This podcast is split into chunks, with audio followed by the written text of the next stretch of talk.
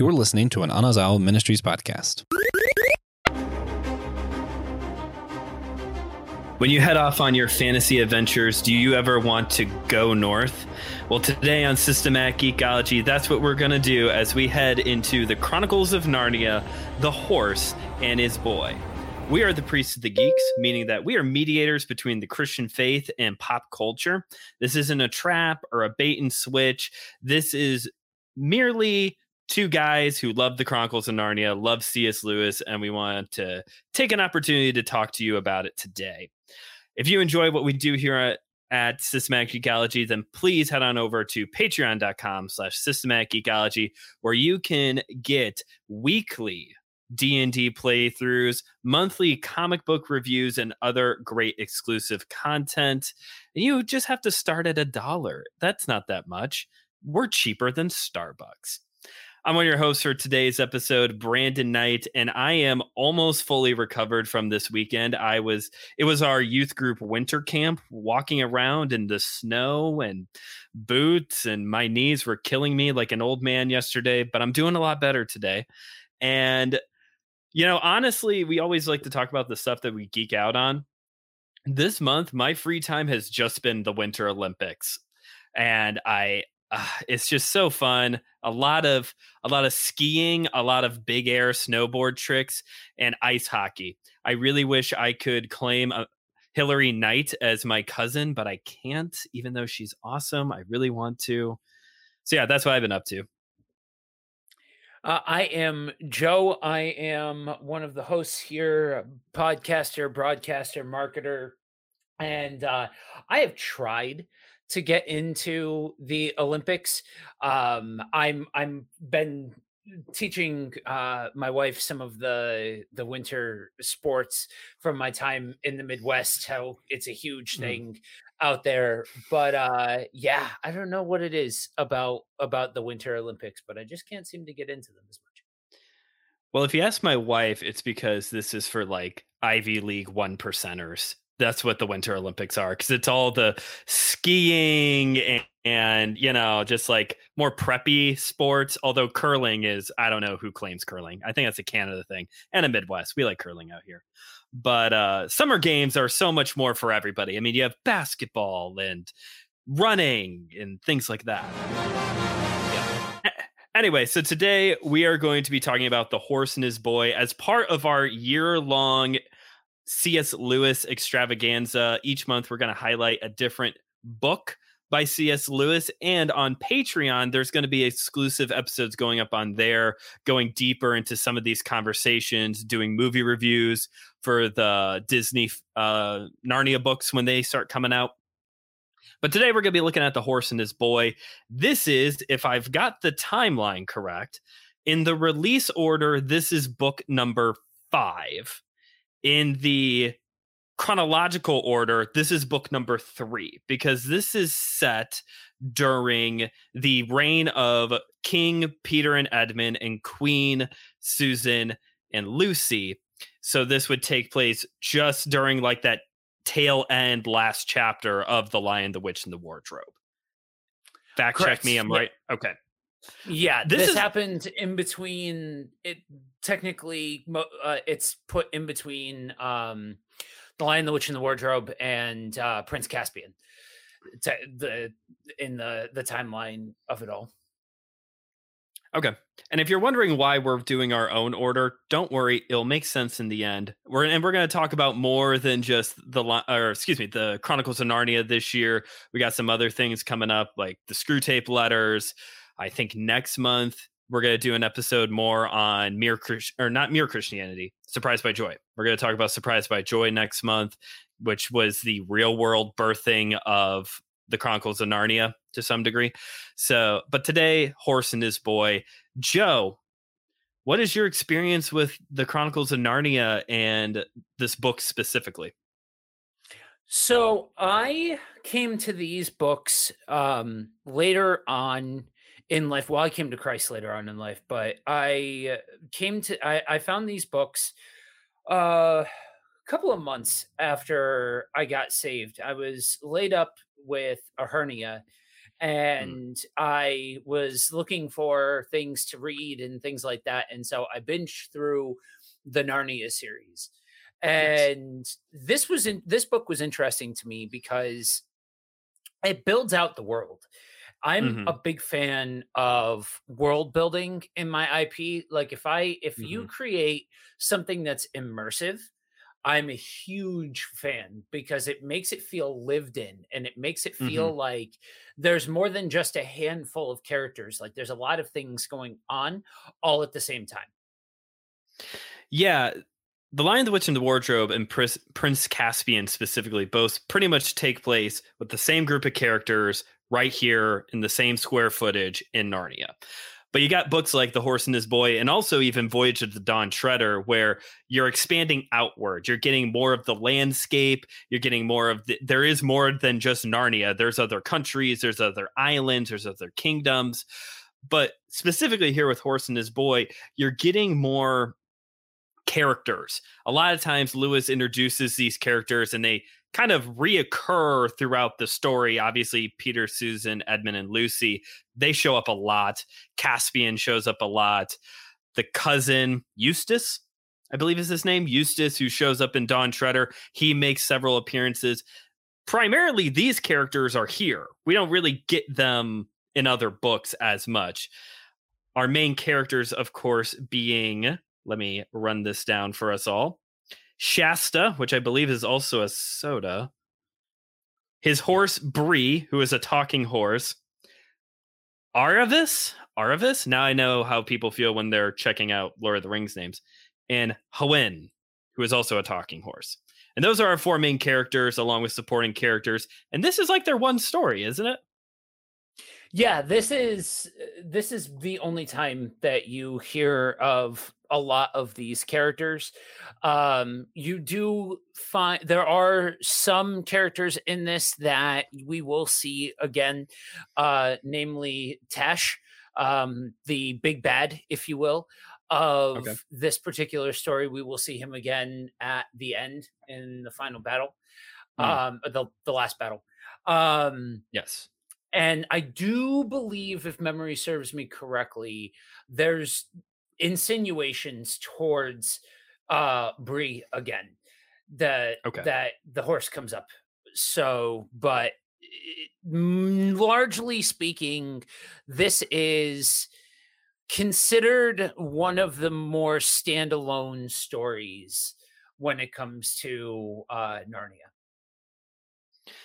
As for me, when it comes to the Chronicles of Narnia, I don't remember when this showed up in my life. As Joe and I have talked before, I'm kind of the atypical Christian who was a homeschooler, went to a private school in high school, went to a Christian school in college. So I don't remember a time without Narnia. I I even have seen those really cheesy BBC films. Have you seen the BBC films, Joe? Oh, I really like the BBC films. Okay. I thought they were as well done as you can get with the budget with with the the budget bracket that they were in. The budget bracket bracket and the time frame, yes. Yeah. Yes, I would agree with that. That that it's pretty much par for the course for that time period. Um, but as for the books, I've never actually gotten through all of them. This is one of the ones I've I'm a little bit familiar with. I brushed up on it for this episode. My wife and I are reading them all together right now, though. So, but we're going in release order because I'm that guy who prefers the release order. So we're on Caspian, right? Prince Caspian right now. So it'll be a little bit before I get the full thrust of this story, but I'm familiar enough to do this episode. So, Joe, why don't you then, being more of the expert, why don't you give us a little bit more of the uh, plot summary? What is going on here in The Horse and His Boy?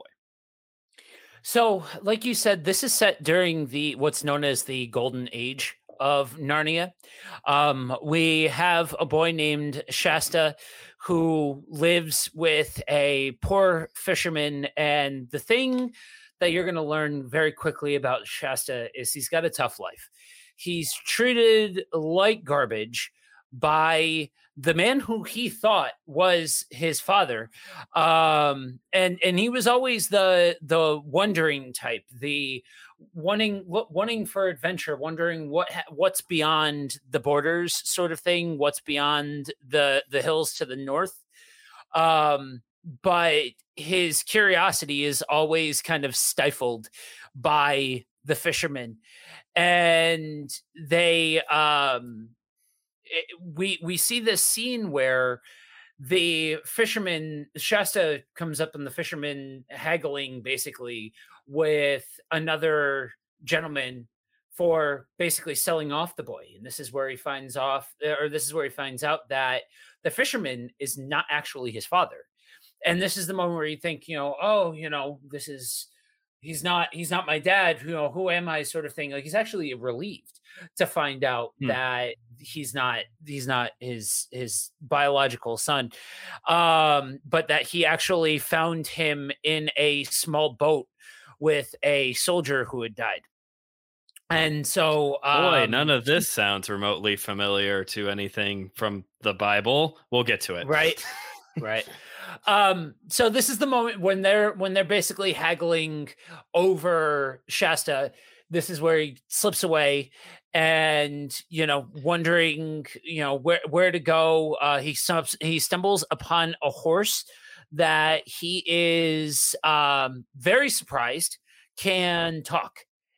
And um they make a plan to head north to a land called Narnia um, because they're in the south in a town called uh, Calormen. And so they head uh, they head north after hearing about Narnia, the horse's homeland that he was taken from, for, as as a young colt. It's something that we're going to find out Shasta and the horse both have in common. So along the way, a series of events happens. Like um, they're forced by lions to meet up with a young runaway uh, named Tarkheena, who's a noblewoman, um, as along with her Narnian horse Hwin. Um, she's running. Um, she's running away to avoid marriage.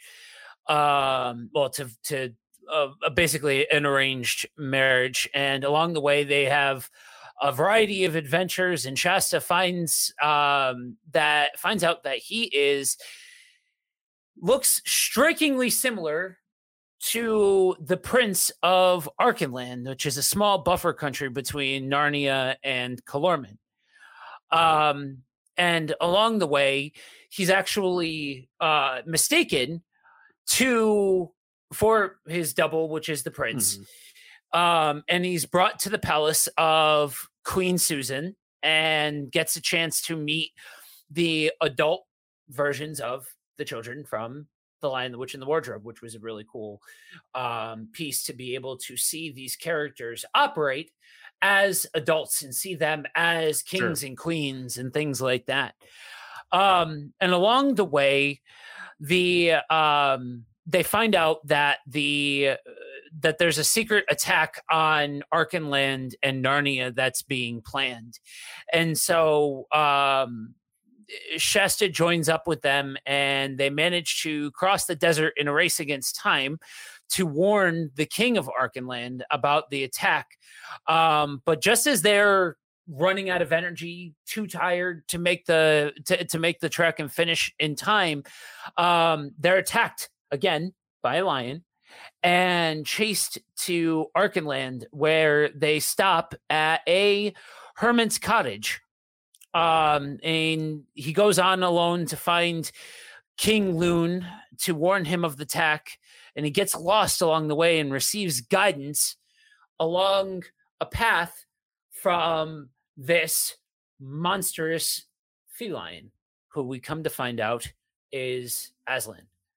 Um, and they're kind of they're going along along the path and it's the scene of try, shasta trying to sort out whether or not this lion is there to attack or mm. basically a good person or a bad person and when he figures mm-hmm. out it's mm-hmm. a good person he just unloads and hmm. just empties himself to Aslan and gives him all of this stuff.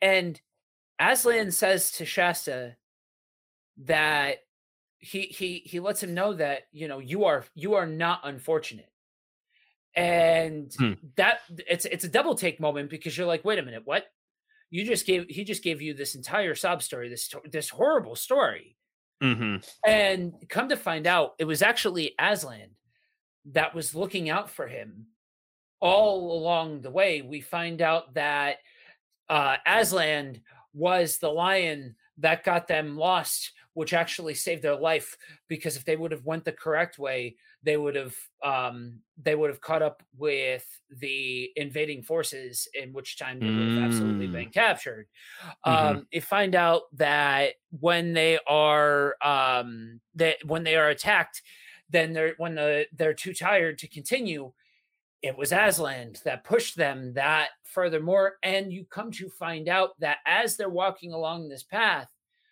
there's a giant, basically a giant ravine to the one side that Aslan is protecting him from, from falling hmm. off and falling down this this ravine.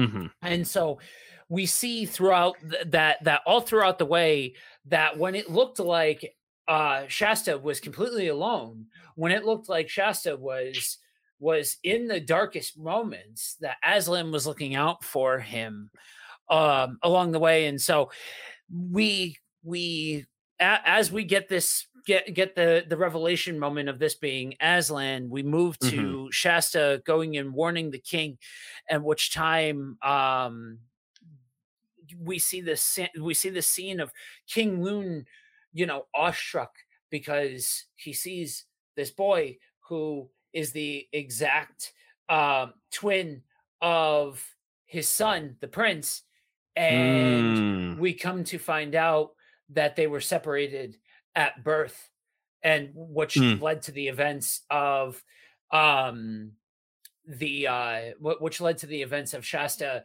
being pushed and it's something that Aslan lets him know I am the lion that you do not remember that pushed your boat along the way to um to be found by the fisherman and mm-hmm. basically mm-hmm. saving his life from what would mm-hmm. have been almost certain death as as a child again hmm. where we're not we're not far off from um fr- from from a very biblical example of these yes. very same story points and things like that but we find out that it's it, that that there is a uh prophecy basically of of of Shasta um being the one to come back and to save the day and to save the the the country and all of those mm-hmm. kinds of mm-hmm. things um and that's essentially we see we see shasta um staying in the court of archenland going on to um become a king and eventually um Aravis, who is the the person he's he's been teamed up with, um, they mm-hmm. go on to marry and re- rule over the kingdom together. So that's a Reader's Digest version. Um, there's a lot of this is one of those that absolutely like go and go and read it for yourself because there's so much idiosyncrasy and world building to this that mm-hmm. a, a Reader's Digest summary can't do it justice. I think my favorite part of The Horse and His Boy is that not only is it the more expansive kind of standalone story in the Chronicles of Narnia, but also it's very unique in tone and presentation as well. Lewis is usually very eclectic when it comes to the characters, the side characters that are introduced into a story. This is actually one of J.R.R. Tolkien's biggest uh, critiques of the series is that you look at The Lion, the Witch, and the Wardrobe, which would have been the first book that came out.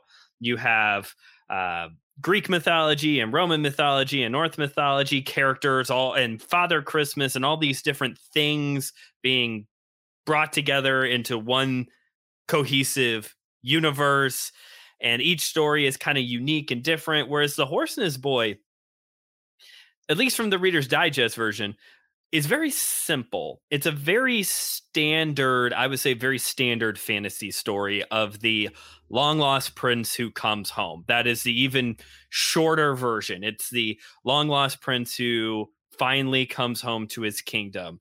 And you've got a couple talking horses, and you have this side story of the young girl who's in an arranged marriage that she doesn't want to be in. Okay, that only summarizes half of the Disney films out there. Like these are usual fantasy story te- uh, storytelling techniques and motifs that Lewis seems to just unashamedly lean into, and I, it's it's a refreshing change of pace for the Chronicles of Narnia. Yeah, eh, you know, I think that there's a very fine line between be, between just enough and way too much. And with with these stories and this one in particular, this is an example of toting that line very, very well. Hmm. And and by that I mean, you know, I, I am a I am a not to steal Dan's gimmick, but I would say that I am a Narnia super fan in a lot of respects. I'll, I'll say hmm. the the hot take of of the episode. I think that Narnia is a better series than Lord of the Rings. I think it's more cohesive. I think and it, Brandon it, just ended the episode right there. No, I'm just kidding. Keep, right. going. I think it. I, I think it drags less, and I think it's far less convoluted and overloaded than Lord of the Rings is. And for me, I recognize that, you know, yeah, okay, so you like this. So what? Okay, you like the Bible story. Yes, that's part of it. But when you really dig into what Lewis is trying to accomplish with these stories, it goes beyond mm. just allegory right? Like yes. that's that the argument is, you know, did, was it allegory or was it not allegory? Okay, anybody and their mother can see that there's allegorical aspects to the Narnia series but mm-hmm. it's not one for one. And I think that that's part of the mistake mm. that we run into when we try to fit Narnia into just pure allegory. Not even The Lion, mm-hmm. the Witch, and the Wardrobe is pure allegory.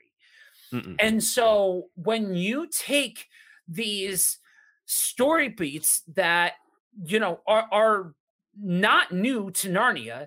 You know, mm-hmm. they're not new to Disney. They're not new to anything modern. They're eh, they're part of the standard set of storytelling procedures that have been around mm-hmm. for a very very long time.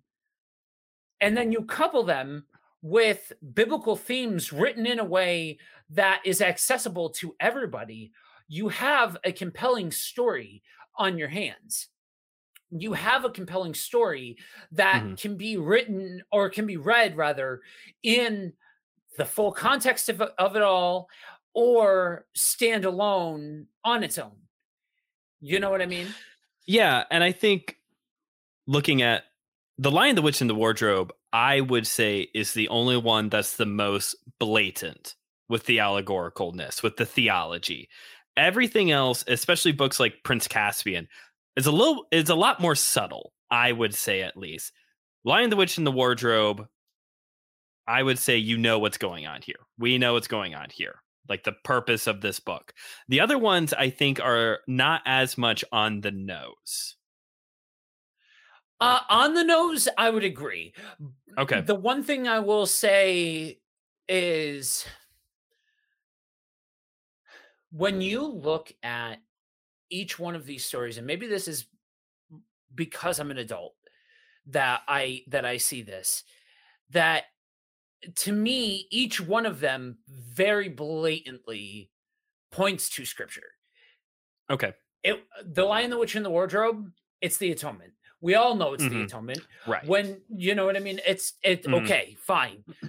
But with the rest of them it's still evident that they they point to different mm-hmm. scriptural references and things like that.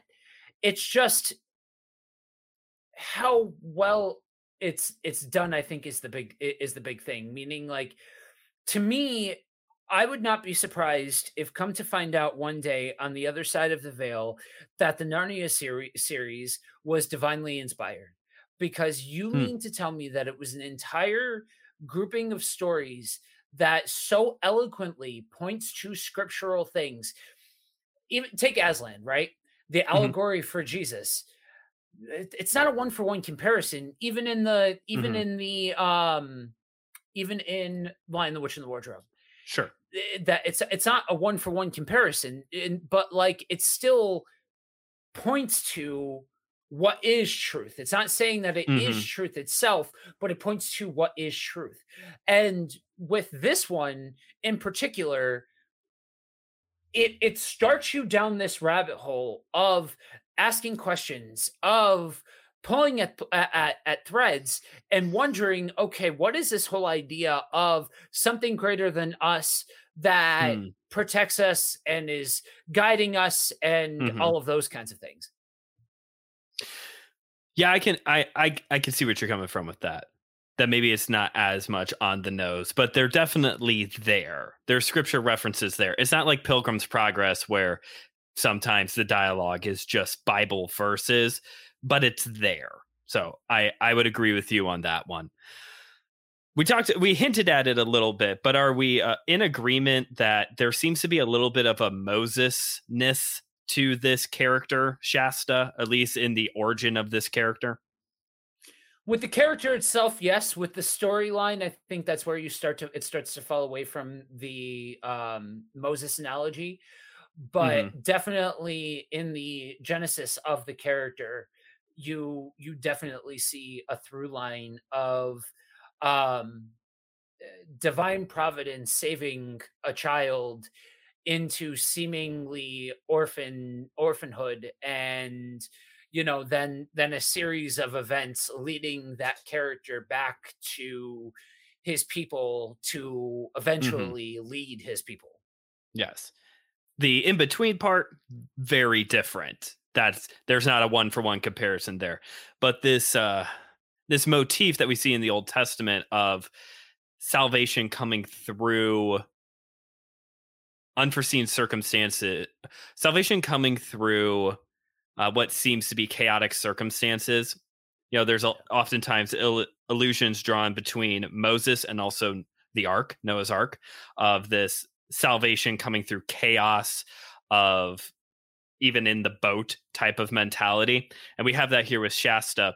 It's a long story, it's a long run to get from him as a little baby to living as a slave, essentially, low key, a slave to this man, to then becoming the ruler or one of the rulers over in Archland, arkenland Arkenland, Ar- Arkenland, not Archland, Arkenland. Correct. I got to say these things correctly. But we have this divine providence that takes place in this story of Aslan, of Jesus moving things, moving the pieces behind the the wall as well. Yeah um this moment where we start to see um where we start to see all of the places where Aslan was you know for me in recording this recording this episode to go back and to refresh myself with these aspects of the story and things like that again i know that aslan is not jesus i know that narnia is not the bible i understand that it is a man-made work and all of those kinds of things but there's power in being able to recognize when a fictional work points you to actual truth and Mhm. points to concepts that are actual and true. And to see this divine providence displayed in a way that it steps steps outside of the boundaries of the Bible. And, and I know for some people that makes their skin crawl, but it's okay to have similar storylines in a different context that hmm are designed to take you closer to the source material. And so Yeah. there we see this this work that's orchestrated in a way that sometimes and I, the the more I get into uh, analyzing these these fandoms in the kind of way that we do you Mhm. know yes i you know i muddled my way through explaining the book synopsis of the story you know i i gave the reader's digest version of this but now we we we move on to analyzing these things. And the more that i i do these episodes for the show and the more that we analyze these things in the kind of way that we do the more i see the power in having something that isn't the source material that points to a mm-hmm. similar concept. Because it's a fresh set of eyes it's a fresh take it's a fresh Sure. perspective on on the same kind of truth. You know we're all saying the same thing that Mhm. god has divine providence that god protects us even when we don't like yes that is what we are getting at. But to have it displayed in this other kind of way i think is powerful. And the more people that i talk to that have had interactions with these books the more that i see that hey this shed a different kind of light on these biblical truths and concepts that Mhm. weren't that i wasn't necessarily aware of before That's interesting. Yeah, the more I sit here and reflect on this story, the more I realize that it it starts with Moses, but it progresses like Joseph. You know, yes you know, Shasta's story is more like Joseph in how it carries out throughout the book of this man who, in case you haven't re- been to Sunday school recently, this man who was sold as a slave by his brothers, who was accused of raping someone that he did not do, who was forgotten about in prison, that God eventually installs as the second in command, essentially, in Egypt. And he almost does the staring down the barrel of the gun when he finally uh, talks, gets reunited with his brothers, does the fourth wall break, and says, What you intended for evil, God intended for good.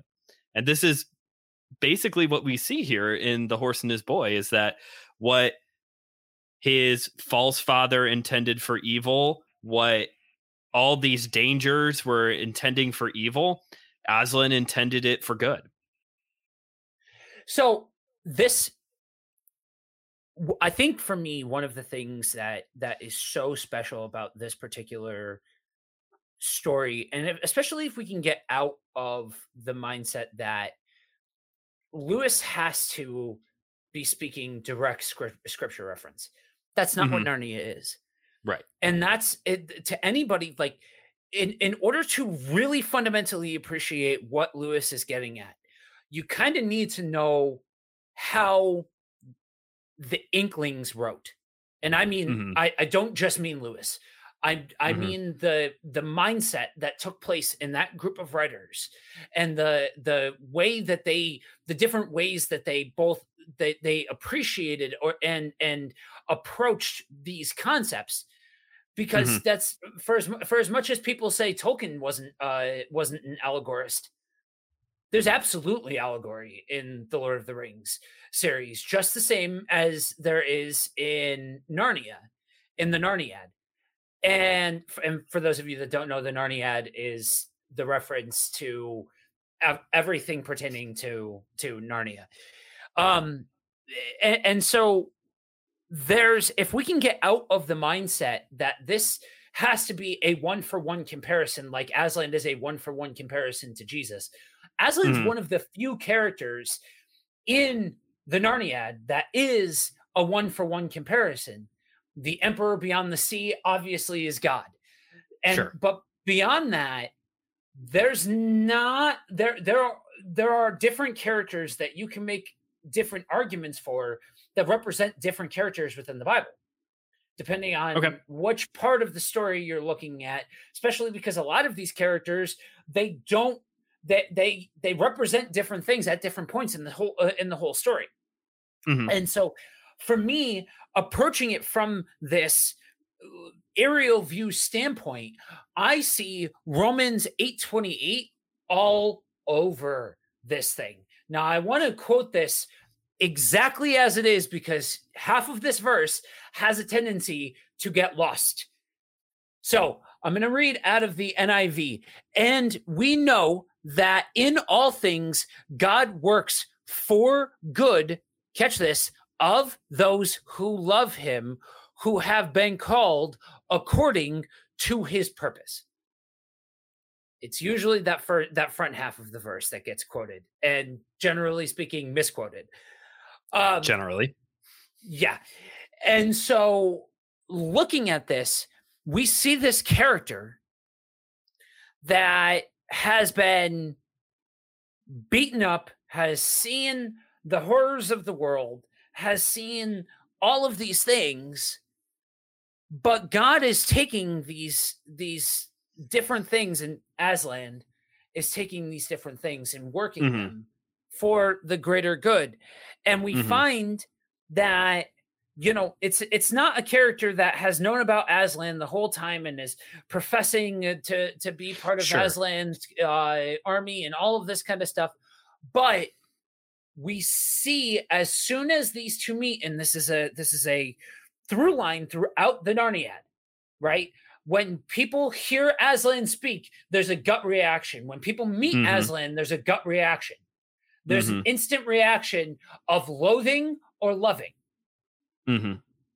That's a, there's a there's a very familiar aspect to that because we see that oftentimes there's not this gradual kind of relationship with the Savior, with Christ, that we are either put off or we embrace this idea. Mm-hmm. You know what I mean? And yes, you yeah. can at different parts in your life be at different ends of that spectrum. I know that there was a point in my life where I was 100% repulsed by the idea of an all knowing creator God. That I mm-hmm. thought mm-hmm. that the whole Jesus thing was just a lot of people trying to reconcile their immortality. Okay. And it wasn't until I fir- I finally heard the gospel message for the 1st mm-hmm. time and and heard it with a softened heart that it shattered my entire world mm-hmm. and mm-hmm. when we see when shasta meets aslan he embraces aslan and comes to understand what aslan's done for him mm-hmm. and mm-hmm. we see this kind of relationship of love and we see that shasta through the whole series, through the prophecy, through the the series of events, through all of it, has been called to something greater than the station of this slave boy and things like yeah. that to lead his people and things like that. Yeah. So going, you know, and even looking at this from the perspective of he is a slave who is brought out of slavery into kingdom lifestyle, like that is that is scriptural in of itself. Like he has been adopted from this world that this world of enslavement. Romans 6 talks about we are slaves of sin and brought into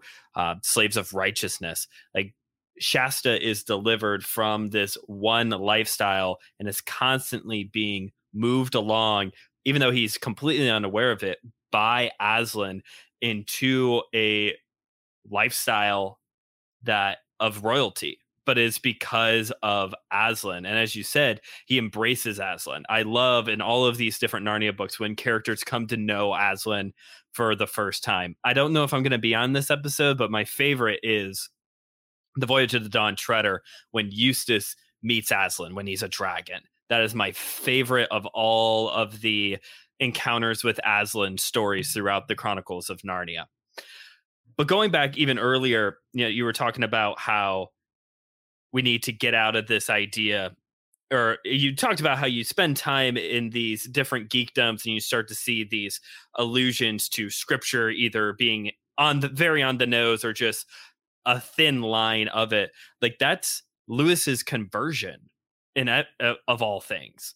That you see that in lewis's conversion not to take any thunder from when you talk about surprised by joy. So sorry, you might hear this part again. But his biggest hangup with the whole idea of Jesus was that all throughout different mythologies, you always have a Messiah like figure of someone who dies and comes back. And Tolkien is the one who leaves him with this idea of is it a possibility that the story of Jesus is the main one? This is the one that all the other stories are pulling from to because this is something that we are craving. This is something that is in our heart's desire that we have an ultimate savior, that we have a Messiah. And it was through that conversion, through that conversation and a very long walk that Lewis became the very uh, reluctant convert of accepting who Jesus is as the ultimate Messiah figure. And we see that throughout his writings as well, especially here in the Chronicles of Narnia, of using characters, using biblical metaphors that come up as allusions to the ultimate grand narrative. Yeah. And that's, I think, one of the things that I appreciate so much about Narnia, about Lewis, and especially Lewis in comparison to other um, writers and other mm-hmm.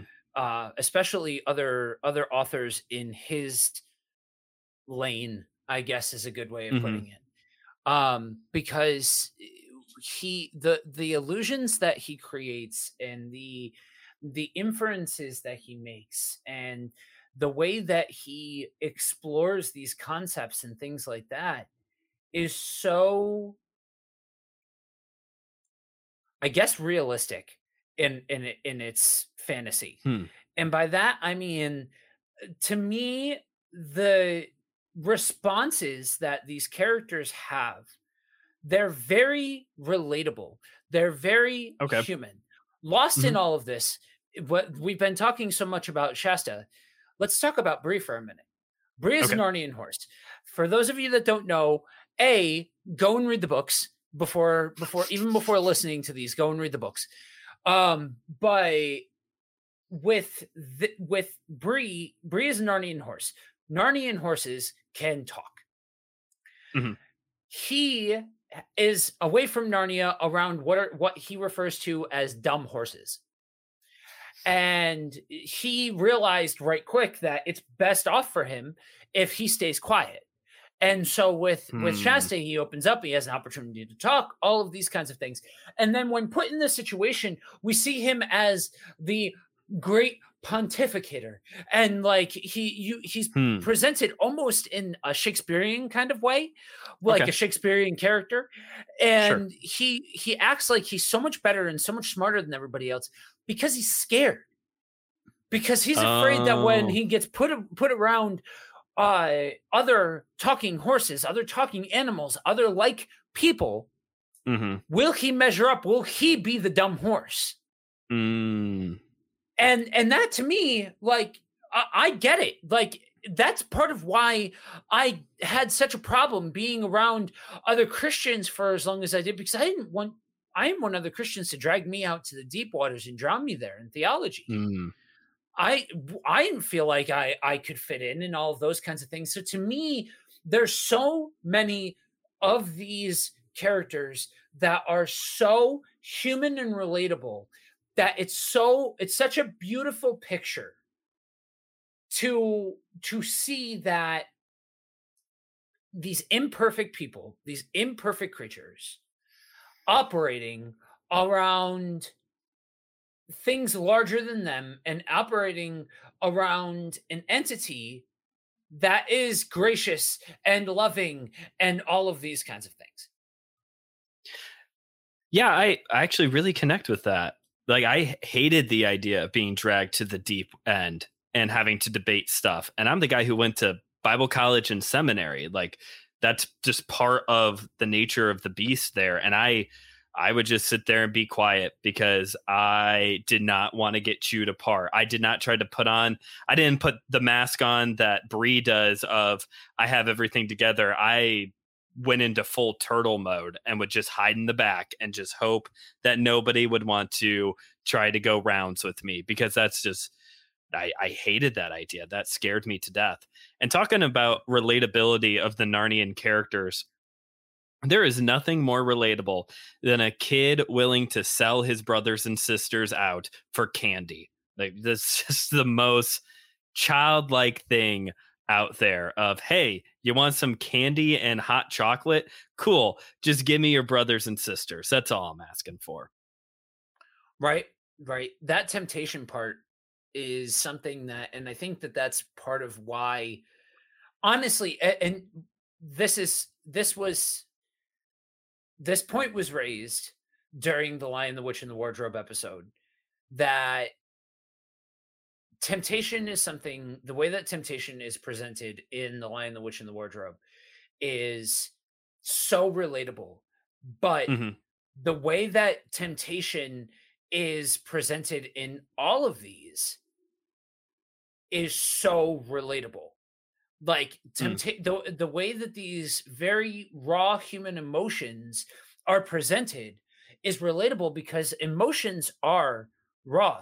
Emotions sure. are messy and they tend to they tend to lead to messy situations.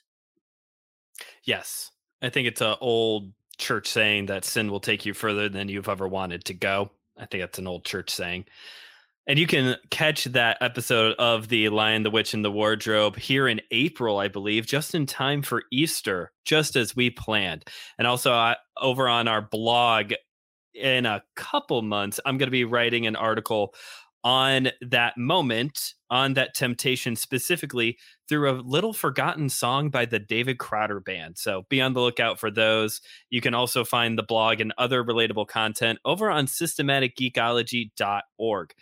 Joe, is there anything else you would like to say on this book, or should we start wrapping things up? Yeah, I. This is one of those books that I think if you allow yourself to be, you can get swept up in. You know, I think that mm-hmm. sometimes mm-hmm. Narnia gets a bit of a bad rep because it's not as highbrow as some of its contemporaries. Things mm-hmm. like the Hobbit series, you know, things like mm-hmm. the space trilogy, stuff like that, that these other books are written in a way where they're more adult themed, they're more sure. skewed towards maturity and things like that. But this is this is fantasy at its best, but fantasy mm-hmm. that has a moralistic perspective to it. And if you allow yourself to go there, that is a lot of fun to get caught up in. Yeah, you know, there's a reason why these books, why this book series is beloved by kids and adults. My brother-in-law, he's maybe 10 years older than me or so. Every year, he starts off every year reading through the Chronicles of Narnia. That is the first thing he reads at the, and he's a Presbyterian pastor and all this good stuff. His kids, like those are their heroes. Ed, uh, Peter, Susan, Edmund, and Lucy, those are their heroes. That's who they play fantasy as when they're dressing up in costumes. Like this is a beloved series that you can very easily get swept up in and have a great time. Even teaching your children, like this is almost like a basic children's catechism of very important spiritual truths that um, you can install in your kids as they start growing up. And on that note, let's start wrapping things up. So, Joe, do we have any recommendations today for our audience? So, yes, I do have. I do have a recommendation. There is a YouTube channel called Ryan Reeves. He is a theological um, literary professor that um, did an entire series on all of the Inklings books and Ooh. goes like he is he breaks down systematically how to read Narnia, how to read the Lord of the Rings series, comparing and contrasting uh, Tolkien and Lewis, but not just hmm. from a this is a Bible school, so we're going to point it directly towards Scripture. No, he admits to the fact that that's it, this is not all completely and totally allegory. Like that's the wrong mm-hmm. way to read them. He is a literary professor at a Christian college, not a theological professor that happens to teach uh, uh, literature. And the way that he's able to break these down is really fascinating if mm-hmm. you're the type of person that is interested in the storytelling beats and dissecting it and mm-hmm. understanding past that base level if it's just an allusion to scripture. If if that's something that you're into look him up on youtube. Like i said ryan reeves he's through a, a theological institute. I don't remember what the name of it is but he has whole playlists of these different things. That man is who i want to be when i grow up. Like that is exactly what I've always wanted is to be more of a like literary classics professor than and also theologian than theologian who rips apart books. Anyway, uh, my recommendation is a self plug. Hi, tricked you all because on my seminary life last year, I did a six episodes, I think, on C.S. Lewis, talking about uh, bits of his different work, including an episode called We Are Edmund. We oftentimes get compared to Edmund in the Lion, the Witch, and the Wardrobe. And if that is true, then to me, that means we have to be Edmund also in Prince Caspian. So that's the episode that is very specifically tied to what we're talking about here today with the Chronicles of Narnia. But it was last summer, a whole bunch of good episodes in there, and I got really excited doing all of them. Joe, if anybody wants to keep up with you, where can they find you? Uh, you can find me around through my other shows. I co host uh, Buddy Walk with Jesus as well as Kingdom on the Road. Um, and you can find both of those shows on Facebook uh, as well as at buddywalkwithjesus.com. And like I said, I have a show called My Seminary Life. You can find it where you get your podcasts and on Facebook and Instagram at My Seminary Life Pod. And if you're interested in seeing ridiculous stuff that I post on Instagram, you can find me at just.brandon.k. Well, thanks for listening, everybody. Like I said earlier, this whole year we're going to be going through all of the Chronicles of Narnia space trilogy. It's going to be a great year of C.S. Lewis stuff. So stay tuned for more on that. And remember, we are all a chosen priesthood, a geekdom of priests.